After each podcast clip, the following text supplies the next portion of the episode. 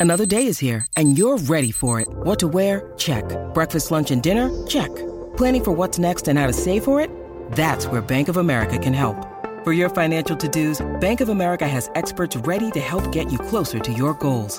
Get started at one of our local financial centers or 24-7 in our mobile banking app. Find a location near you at bankofamerica.com slash talk to us. What would you like the power to do? Mobile banking requires downloading the app and is only available for select devices. Message and data rates may apply. Bank of America and a member FDIC. When you need mealtime inspiration, it's worth shopping Kroger, where you'll find over 30,000 mouthwatering choices that excite your inner foodie. And no matter what tasty choice you make, you'll enjoy our everyday low prices, plus extra ways to save, like digital coupons worth over $600 each week. You can also save up to $1 off per gallon at the pump with fuel points. More savings and more inspiring flavors make shopping Kroger worth it every time. Kroger, fresh for everyone. Fuel restrictions apply.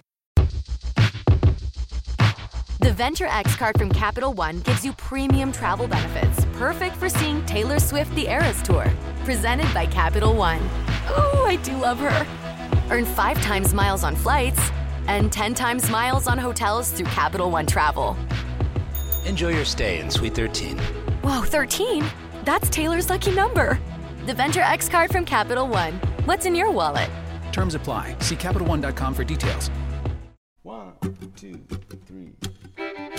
Clint, we love getting feedback from listeners, telling us about what we got right and maybe more often, telling us what we got wrong. Our last episode was about the best use of a song in a movie, and it's one of my favorite episodes that we've done. I loved it. But we know we only scratched the surface. And since we had a couple of weeks on hiatus mulling it over, we decided we needed to jump back into this pool for one more swim. So let's do it. Welcome to the age old question. I'm Rich Price. And I'm Clint Bierman. This show is sort of like car talk meets.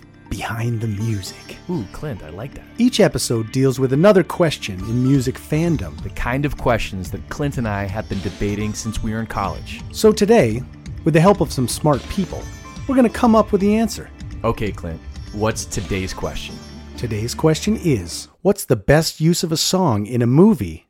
Part 2. That's the age old question.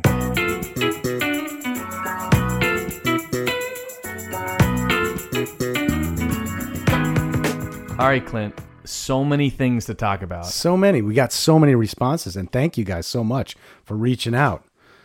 I think the first thing I want to do Yes. is let's make a distinction between songs written for a movie Okay. and songs that were taken completely out of context and put in a movie. Got it. So I have a bunch of both today. Okay, good. And we got a bunch from other people. So, for example, we talked about Power of Love. Yes. That song was specifically written by Huey Lewis for the movie. Sat in front of it, watched the whole movie, went away, wrote the song, came back to it. Incredible. But Stuck in the Middle by Stealers Wheel, a song completely taken out of context and put in that movie. Reservoir Dogs. In Reservoir Dogs. Right, correct. The other distinction, we got a lot of feedback about the Blues Brothers or Spinal Tap Or the commitments. or the Commitments. Right. These are movies where the people in the movie are actually singing the song. right. And that's a different type of song in a movie. It's not quite a musical. Correct. It's not quite a musical, but it's kind of a musical. Right. In the case of Blues Brothers, you're taking old, super popular soul tunes. In the case of the Commitments, you're taking Same. Same, yeah, it's the same. In the case of Spinal Tap, they wrote all those songs for the movie, right? I mean, the band was formed to be the movie, and then the songs were written for the movie, even though they stand alone. The Spinal Tap's an example of they created this fake band for the movie, but the movie was so compelling and the idea of the band was so compelling Right. that they actually started playing shows. Right. Sex Farm Woman, I mean, that's a that's a single. How are you going to deny that? Oh my God. So much about that movie. Do you want to jump in first, or do you want me to jump in first? Let's remind our listeners that what we're talking about is songs that are now inextricably linked to the scenes in which they were used. So, as you say, sometimes it was written for that scene, other times it was a filmmaker or a music supervisor bringing an existing song in to help tell the story. Another one that for me is inextricably linked to its music is Dirty Dancing Oh my god. from 1987. Nobody puts baby in a corner. Nobody puts Baby in a corner. Nobody. I bought this album. I was 11. Okay. The film stars Jennifer Grey, pre nose job, mm-hmm. as Baby, whose family goes to an upscale Catskills resort in the summer of 1963. Patrick Swayze stars as Johnny Castle, the resort's dance instructor. When Baby falls in love with Johnny, Baby's dad says, Hell no. Johnny says, Nobody puts baby in a corner. Nobody puts baby in a corner. They learn a bunch of cool dances, and then for the end of the season talent show, blow everyone away with an incredible dance that ends with an amazing lift. Just like the Big Chill, which which we talked about last week, an incredible soundtrack including "Love Is Strange" by Mickey and Sylvia, Sylvia! Yes, Mickey. How you call your lover boy? Come here, lover boy. And if he doesn't answer? Oh, lover boy. And if he still doesn't answer? I simply say, "Stay" by Maurice Williams and the Zodiacs.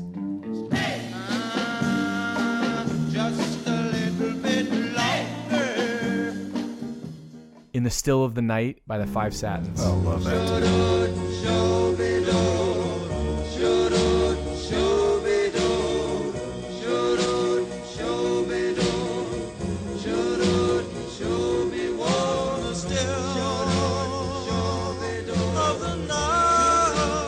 Song performed by the film's star Patrick Swayze, "She's Like the Wind." Right. Who which, knew? which itself reached number three on the Billboard charts.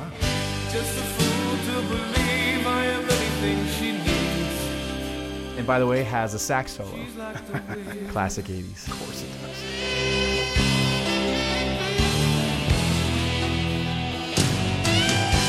Feel your breath in my face.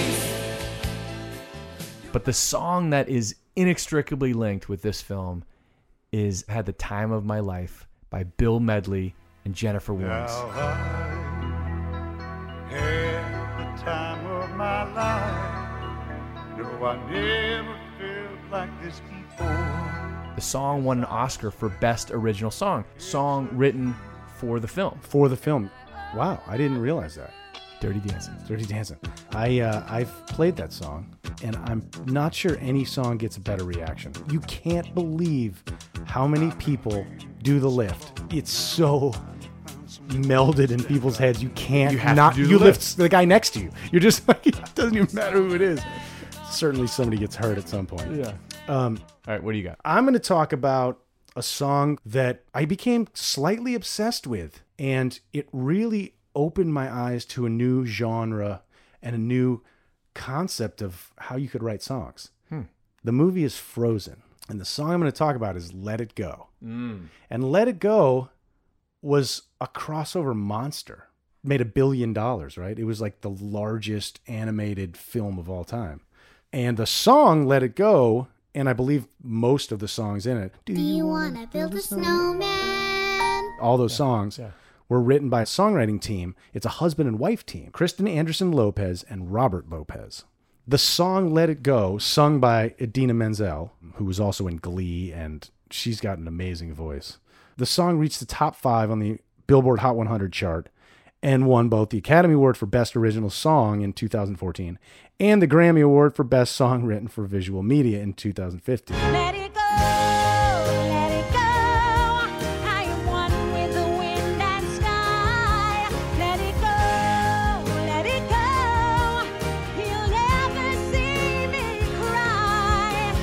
Incredible. The kicker for me is when I saw a video of Pearl Jam playing Daughter, one of my favorite songs, right?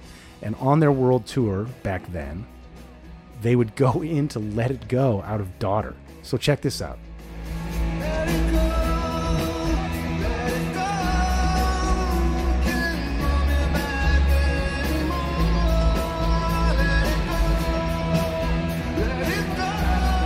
Incredible. Incredible. Eddie Vedder must have had kids. I don't know how Right. it happened, but Just like the rest of us. just like the rest of us. It, it it infiltrated all of our lives, and it's one of those things that you don't.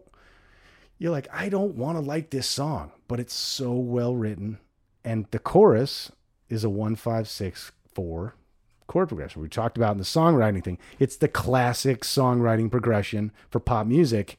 And it really turned me on to the idea of writing songs for a kid's thing. Right. And so I'm over the past two months, I've started writing a bunch of these songs that my my kids are now singing.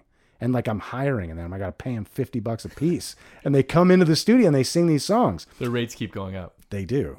You've brought up, I think, a really important point that our last round of of movies that we picked in the last episode revealed a generational bias. A lot of the films we discussed were films that came out in the 80s or maybe the 90s. Great films, but also films that really spoke to us in our generation. Totally. You bring up sort of the new generation of songs. Right. I think the new Disney films are doing that really well. I want to also talk about a couple other animated films. Great. Do your kids like the film Sing? Oh yeah. I'm Still Standing. Oh my that's the one. That's the of one. all the ones, yeah. So written by Elton John, of course, and his lyricist Bernie Taupin. First released on Elton John's 1983 album Too Low for Zero. I had this album on cassette. the, the album also features, I guess that's why they call it the blues. Oh yeah. great, Favorite. great. Favorite. In the biopic Rocket Man from 2019, Taron Egerton plays Elton, and he actually sings a bunch of the songs and sings them brilliantly. But the film we're talking about is the 2016 animated film Sing. Taron Egerton again sings the Elton song, and it's great, and it's a such a powerful moment in the film. You can never know what it's like.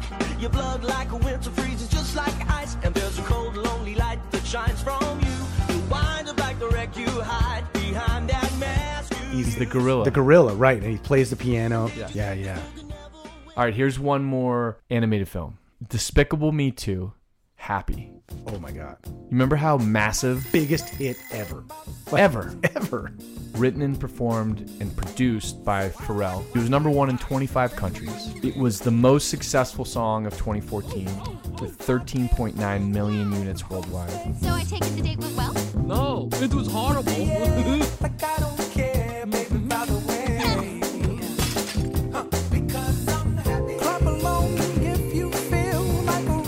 That song? I heard a story about he talked about this. Okay. So he got tasked with writing the song, right? Because all these movies need the song. It was Trolls. It was You can't stop the feeling. Can't Stop the Feeling.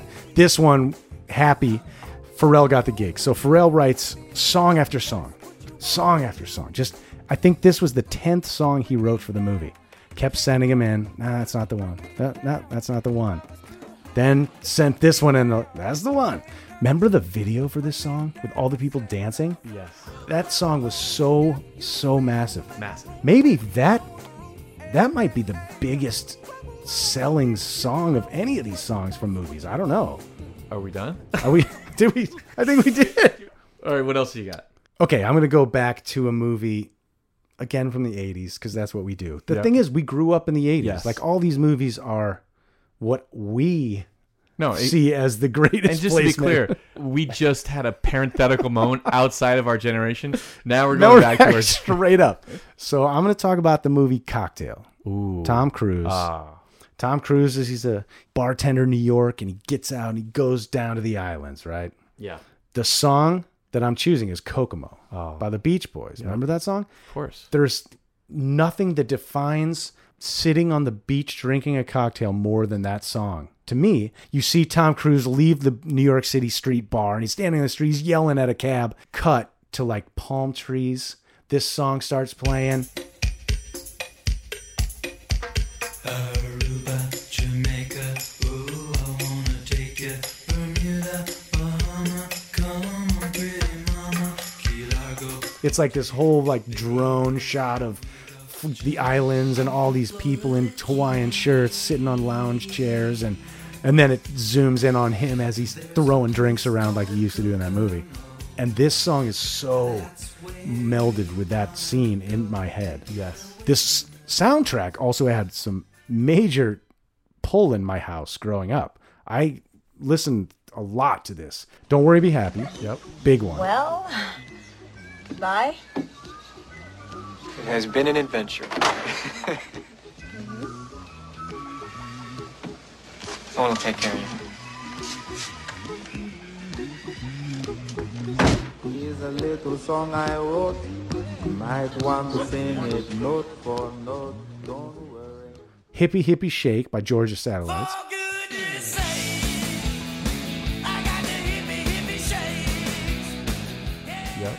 Tutti Frutti by Little Richard. Tutti Frutti. Come on. I mean, these are all like Womp bom loom bom lom bom bom to the boot. Rude. To the boot. Rude. So here's the story about that Kokomo song. Terry Melcher wrote the song with the help of John Phillips, who, Mamas and the Papas. along with Mike Love, Scott McKenzie. And Mike Love is the one who came up with the Aruba, Jamaica. Ooh, I wanna take you to Bermuda, Bahama. Come on, pretty mama. I mean that. Key Largo, Montego, baby, why don't we? We go down to Coco. Oh, it's so good, right? So good. It's they're- crushed the feel of that song so hard. So good. It's so perfect.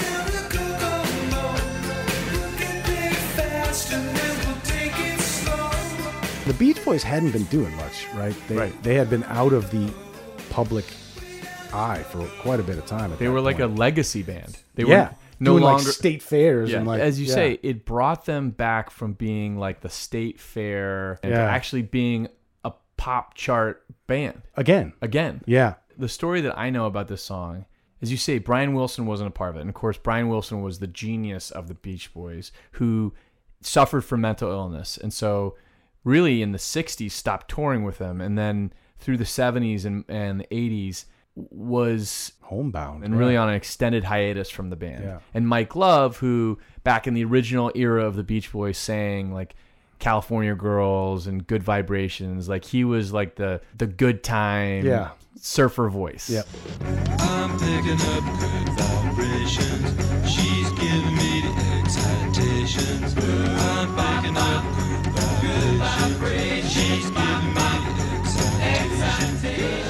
They wanted Brian Wilson to be in on this track, but Brian Wilson's psychiatrist, Eugene Landy, who had also become sort of his like manipulator. manipulator. He'd worked his way somehow from being his psychiatrist to being his manager. He told Mike Love that Brian Wilson would sing on the track only if Eugene Landy produced the track. And Mike Love and Terry Melcher and everyone else said, No way. We're fine. We're Yeah, good. yeah. By the way, Clint, there's a sax solo.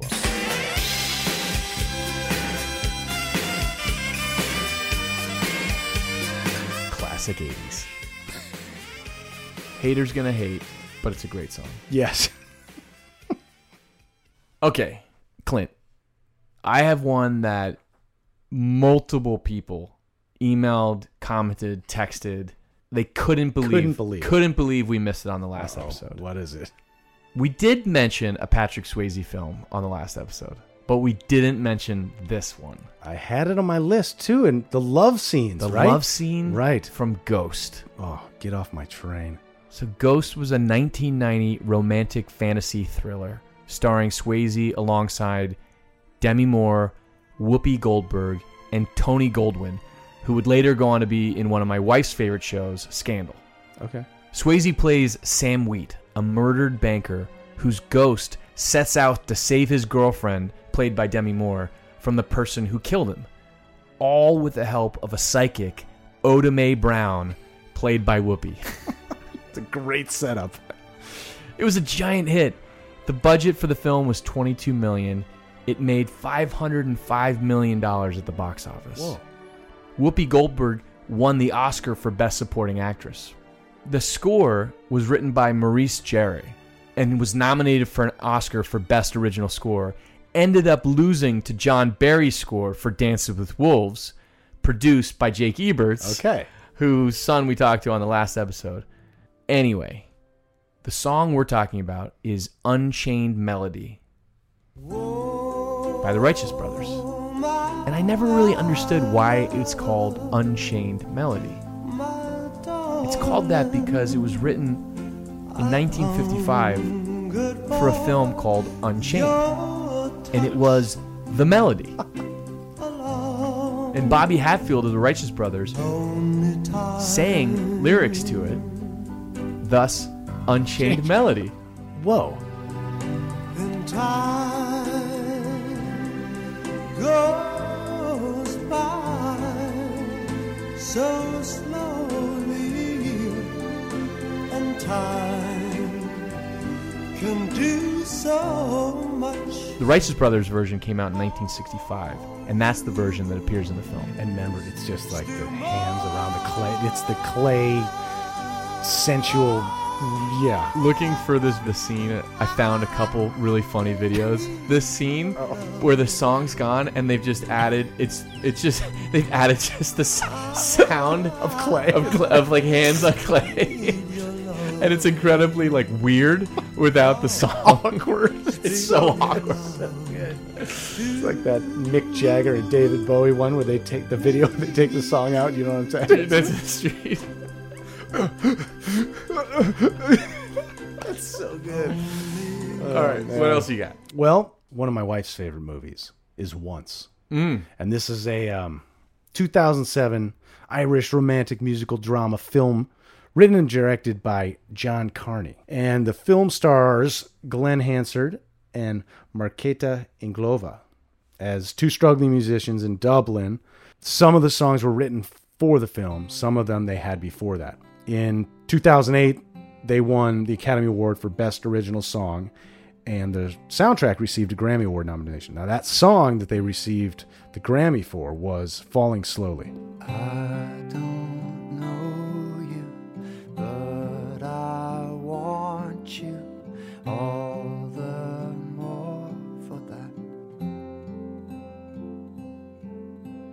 But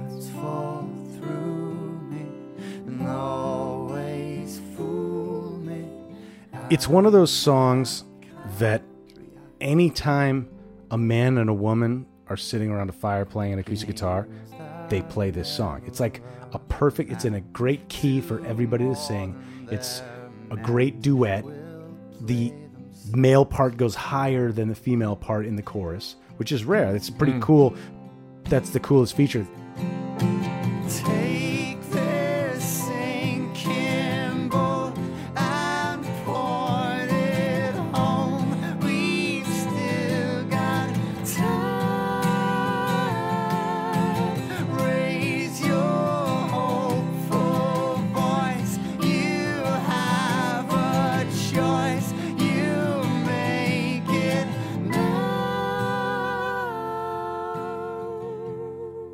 Great song, and it's a song that I've heard you and your wife Lauren play. Yeah. and you, you guys do it so well.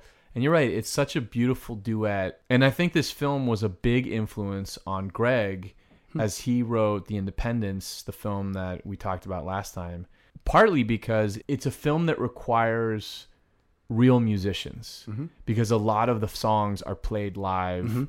Um, rather than Like you guys did. like lip synced, and Yeah. and we we were sort of inspired or emboldened to do that because we'd seen it work well in once. Yeah, and it's it's it's a beautiful, endearing movie. Yeah. nothing really happens. Like Right. the the plot is very minimal. It's just two people doing what they do, but it's there's it's endearing. It's a beautiful film. falling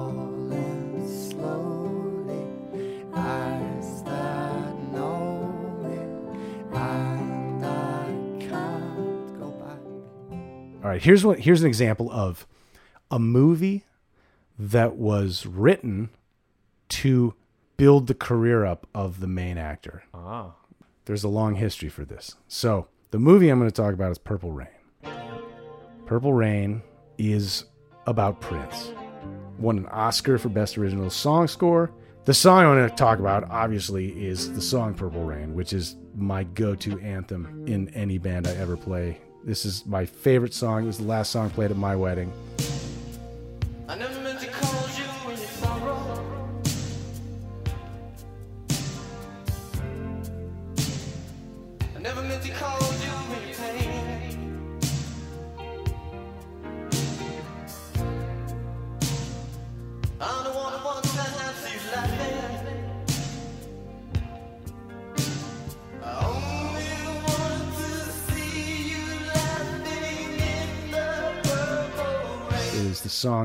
Listened to in the dark in college.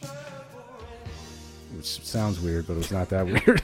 Here are some completely interesting facts that I had no idea about. So, Purple Rain was originally written as a country song and intended to be a collaboration with Stevie Nicks. So, according to Nicks, she received a 10 minute instrumental version of the song from Prince with a request to write the lyrics, but she felt so overwhelmed. She said, I listened to it and I just got scared. I called him back and I said, I can't do it. I wish I could. It's too much for me. Prince was like, okay, fine. Never meant to cause you any sorrow. Never meant to cause you pain.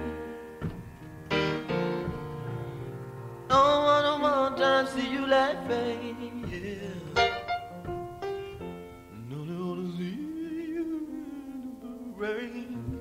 So at this point, it's just a piano demo, right? It's just a song on piano. Next rehearsal, they all sat down, started playing it, and this is the revolution. So it's Wendy, Lisa, everybody else.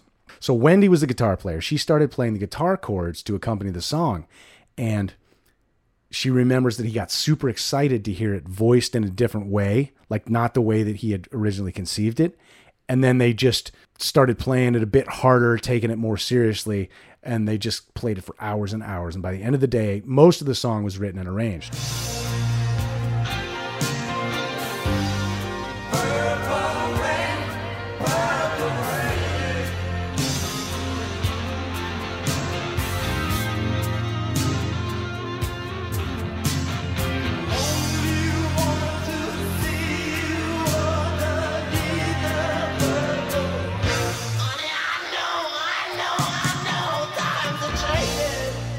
Okay, here's another interesting fact.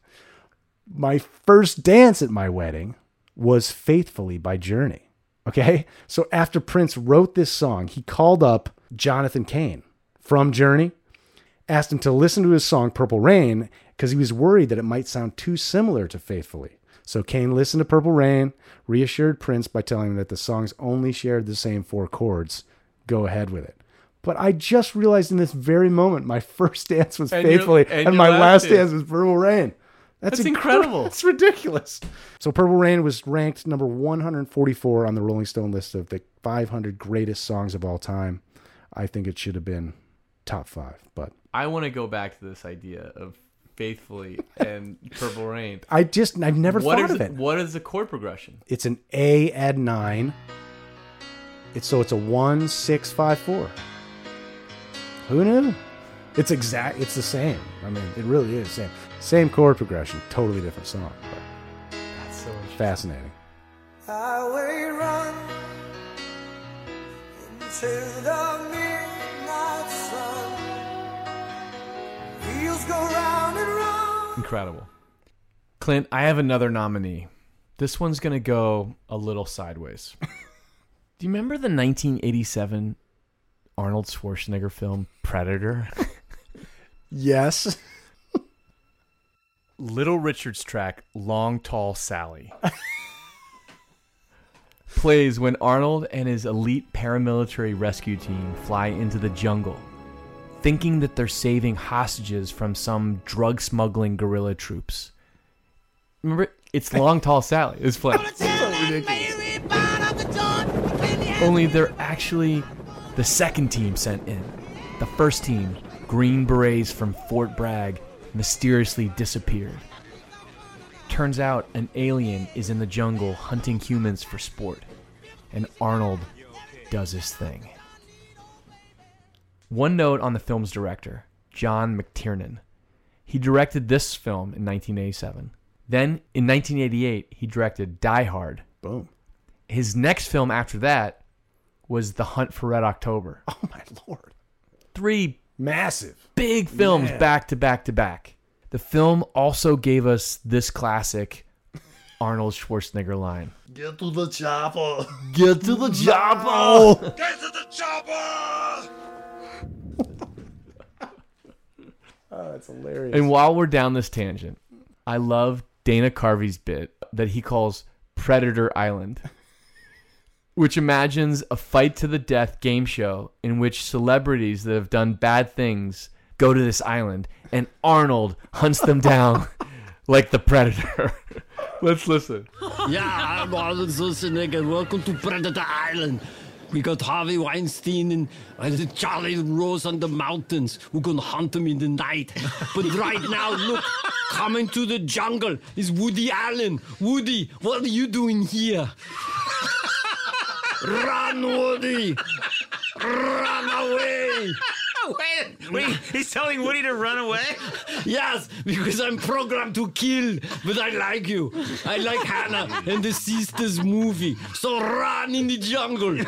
Your scrawny little body has an advantage. Scamper up the hill, through the brambles, and into the high crest rocks. I hunt you in the night. Incredible. Okay, that's so. I'm I'm nominating Long Tall Sally from The Predator. Oh man, Clint, how about we call our old buddy Jeff Symonds? Oh, he, he- I can't wait. He's gonna mean, have. it's been a while plenty. since we've talked to him. Yeah, call him. Hey, this is Jeff. Jeff, you've got Rich and Clint on the line. Hey, buddy. Oh, hey, gentlemen. It's been way too long since we've had you on the age-old question. It- It's, it's as you know, it is my it is the regular thrill of my life to be invited back. So. Today, Jeff, we're talking about the best use of a song in a movie. Do you have any nominees right off the bat? Yes, I have one right off the top of my head. It is my all-time favorite moment of music in a movie, and it's partly because I absolutely love this movie, and I absolutely love this song. Um, and I love that the director was such a geek as to use the best version of the song that exists. It is in Rushmore, and it is when Bill Murray and Jason Schwartzman are punking each other to the Who's "A Quick One While He's Away," the live version from the Rock and Roll Circus in 1968. It is my. It's the one song where they didn't have enough um, money to hire a string section, so they just sang cellos by going cello, cello, cello in the middle. and it is just a fantastic back and forth. Like Murray smashes something, Schwartzman like tags his car. They're just going back and forth and back and forth, and the the Who's getting louder and louder and louder in the background.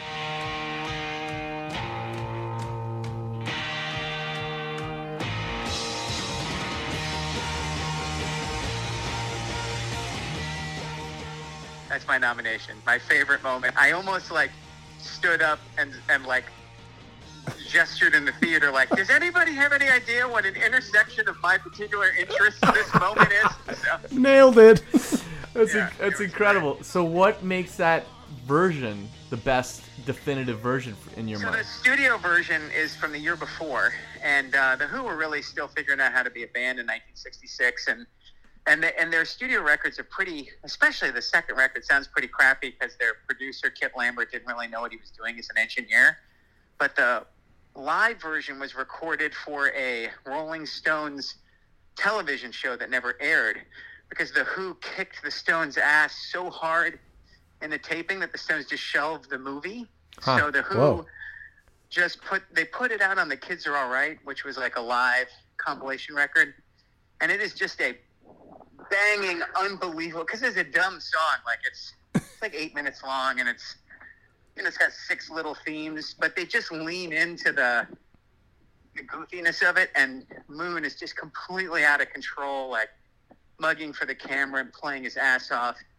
And it's just great. And it fits that moment in the movie really, really well, I think. Well, we, we talked about Wes Anderson in part one of this. We didn't talk about Rushmore. No. eh, But Wes Anderson does this just about as well as any filmmaker. And doesn't he do it with odd versions of songs too? Right? Like he, he Frequently, yeah. didn't take the studio version. He took the better version, which means he's really into music. Yeah.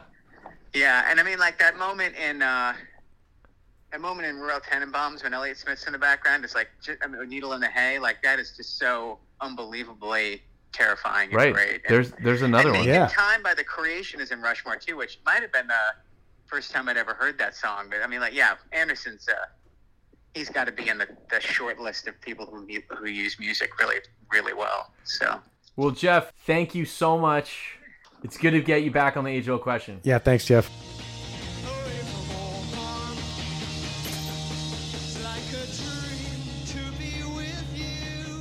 you know, we talk a lot about 1980s films.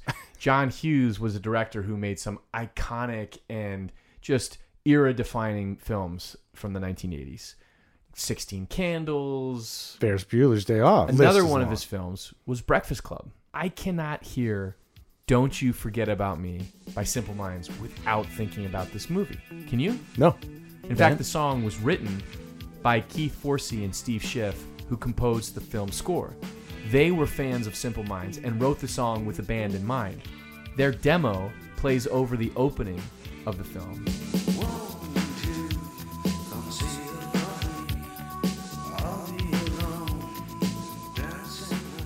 And Simple Minds version plays over the closing of the film.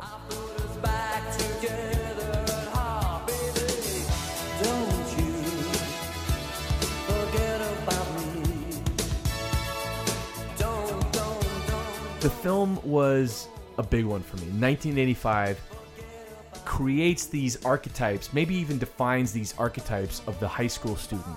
The jock, played by Emilio Estevez. The nerd, played by Anthony Michael Hall. The slacker, played by Judd Nelson. The snobbish and popular beauty, played by Molly Ringwald.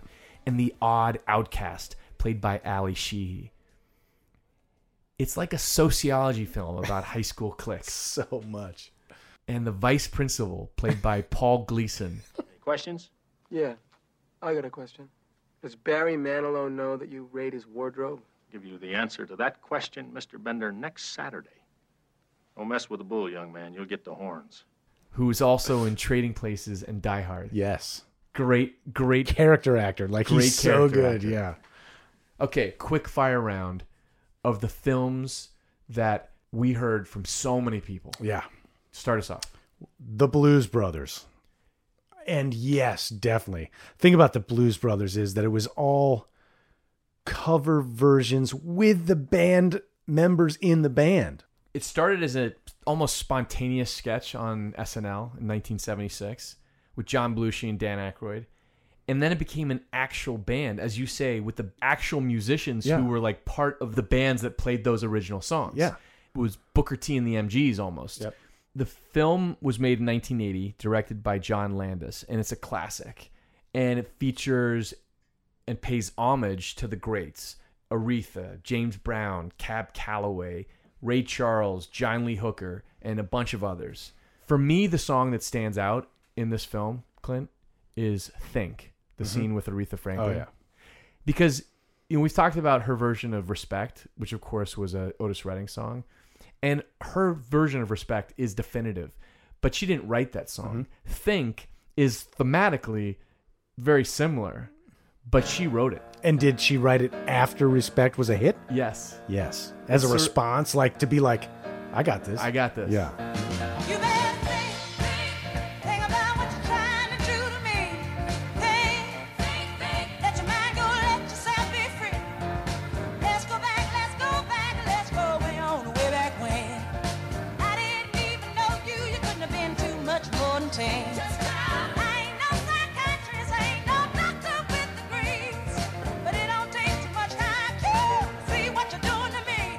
That soundtrack is just ridiculous. Like if you go down the line of songs, it's just the most classic of all tunes, just like one after the other.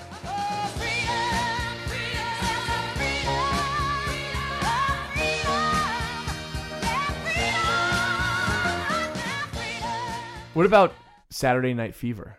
Oh my lord. I mean, we don't really talk about the Bee Gees much anymore. You don't. I mean, I just sorry.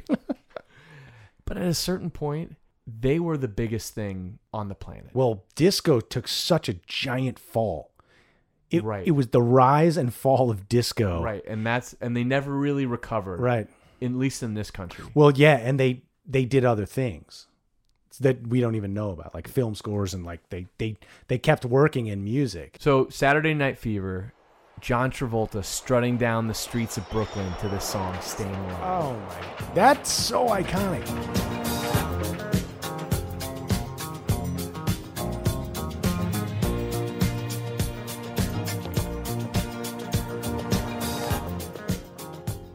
Okay, this soundtrack, Saturday Night Fever, is the second best-selling soundtrack of all time. It sold 40 million copies. The most successful soundtrack of all Was? time? The Bodyguard. Sold 45 million copies. But Saturday Night Fever stayed on the top of the Billboard charts from January 78 until July. Almost seven months at Whoa. the top of the charts. The filmmakers called the Bee Gees and they said, Do you have any songs that you can provide to this film? And they said, No, we're too busy. But over the course of a weekend, they sat down and they wrote a bunch of songs, including a song that they called Saturday Night. But because there had been a recent track by the Bay City Rollers called Saturday Night, they decided to change it to Staying Alive. Wow. Saturday night, Saturday night. Uh, uh, uh. Oh, that would have been good too. Totally. Oh, wow. The album won Grammy for Album of the Year, and in 2021, Rolling Stone ranked it 132 on its list of 500 greatest albums. Wow, that is an iconic scene. Um, the Graduate really almost started the modern use of popular music in a film. And Mrs. Robinson written written before, but adapted to the movie with the name change, right? Originally, he wrote it as Mrs. Roosevelt. Right. And Mike Nichols, the film director, said, "Come on, you got any songs?" Well, I got this song called Mrs. Roosevelt, and of course, Anne Bancroft's character was Mrs. Robinson, and he's like, "Could you change it to Mrs. Robinson?" Huh? Huh? And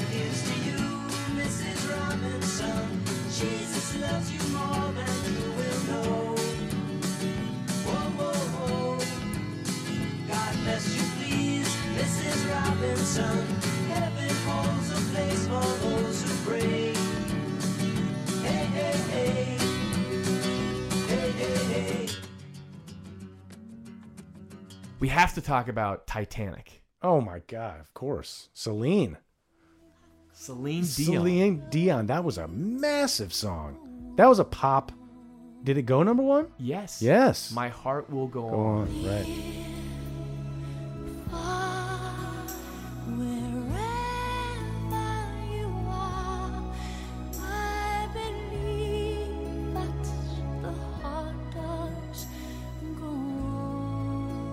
Is there a more iconic image No. than them standing at the front of the boat with their arms out and him behind her? I mean, that Iconic. I'm how can th- that not be number 1 for this entire thing? That's like it's not my favorite song, but that is married to the movie more than anything. Man, that's incredible. How did we miss that one? All right, so Rich, what do you have? Can you pick one for part 2 of this episode? Can you pick the greatest use of a song in a movie? Okay. My pick for part two for the best use of a song in a movie is from the 2002 film Eight Mile. Oh, yeah. Directed by Curtis Hanson. It's an autobiographical film starring Eminem, Marshall Mathers. It's an incredible film. It's grim, it's stark, it's uplifting. It follows a white rapper, B Rabbit, played by and based on Eminem, and his attempts to start a hip hop career. The song, Lose Yourself, is just incredible. The song is a summary of the film's plot, and he wrote it on set during breaks in filming. The song reached number one and stayed there for 12 consecutive weeks. It won the Academy Award, it won a Grammy. Yo. His palms are sweaty, knees weak, arms are heavy. There's vomit on his sweater already. Mom's spaghetti, he's nervous, but on the surface he looks calm and ready to drop bombs. But he keeps on forgetting what he wrote down. The whole crowd goes so loud, he opens his mouth, but the words won't come out. He's choking how? Everybody's choking. Clint, you've played this song. I've seen you play this song a bunch. Mm-hmm. And every time you play it, I get goosebumps. People lose their minds. It crushes. There's so much emotion in this song. It's so real. First of all, Eminem is the quintessential rapper in my opinion. I mean, he the way he puts words together is like no one else. And people now sound like Eminem. He has defined that internal rhyme scheme. So like a normal rhyme scheme would be like a A B A B rhyme scheme where right? But he has multiple rhymes in one Within a phrase. Within one phrase. We move toward a new world order. A normal life is boring, but superstardom's close to postmortem. It only grows harder. Homie grows hotter. He blows. It's all over. These and he's just the master of it. And he writes every single word. He doesn't ad lib, he doesn't freestyle. He writes and obsesses over every lyric, and it's and it shows. I mean, he's he's the king. Anytime you start playing the song, people raise their one hand and they do that thing from the movie. It's this is. I think you might be right, Rich. This is like so iconic and so married to the film, and it really pushed him into the forefront of American culture. And it's also like the most pump up track ever. That guitar line is so ah, oh, what's the word? It's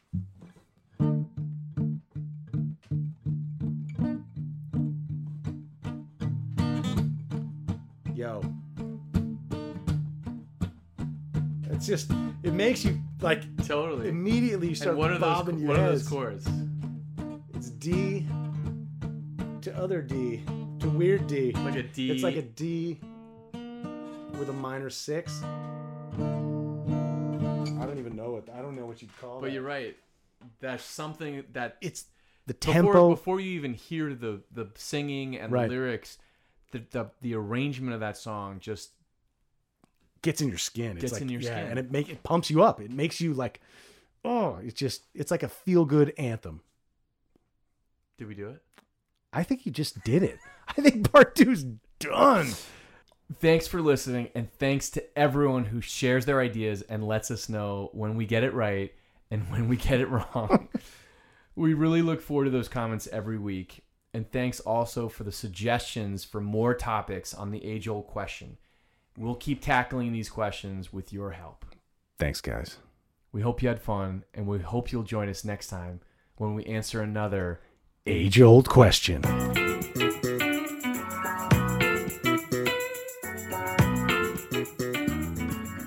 Follow us on Instagram at The Age Old Question.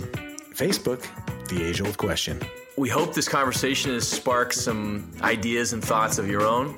Let us know in the comments. But let's be kind, people. Yeah, No hating. no hating.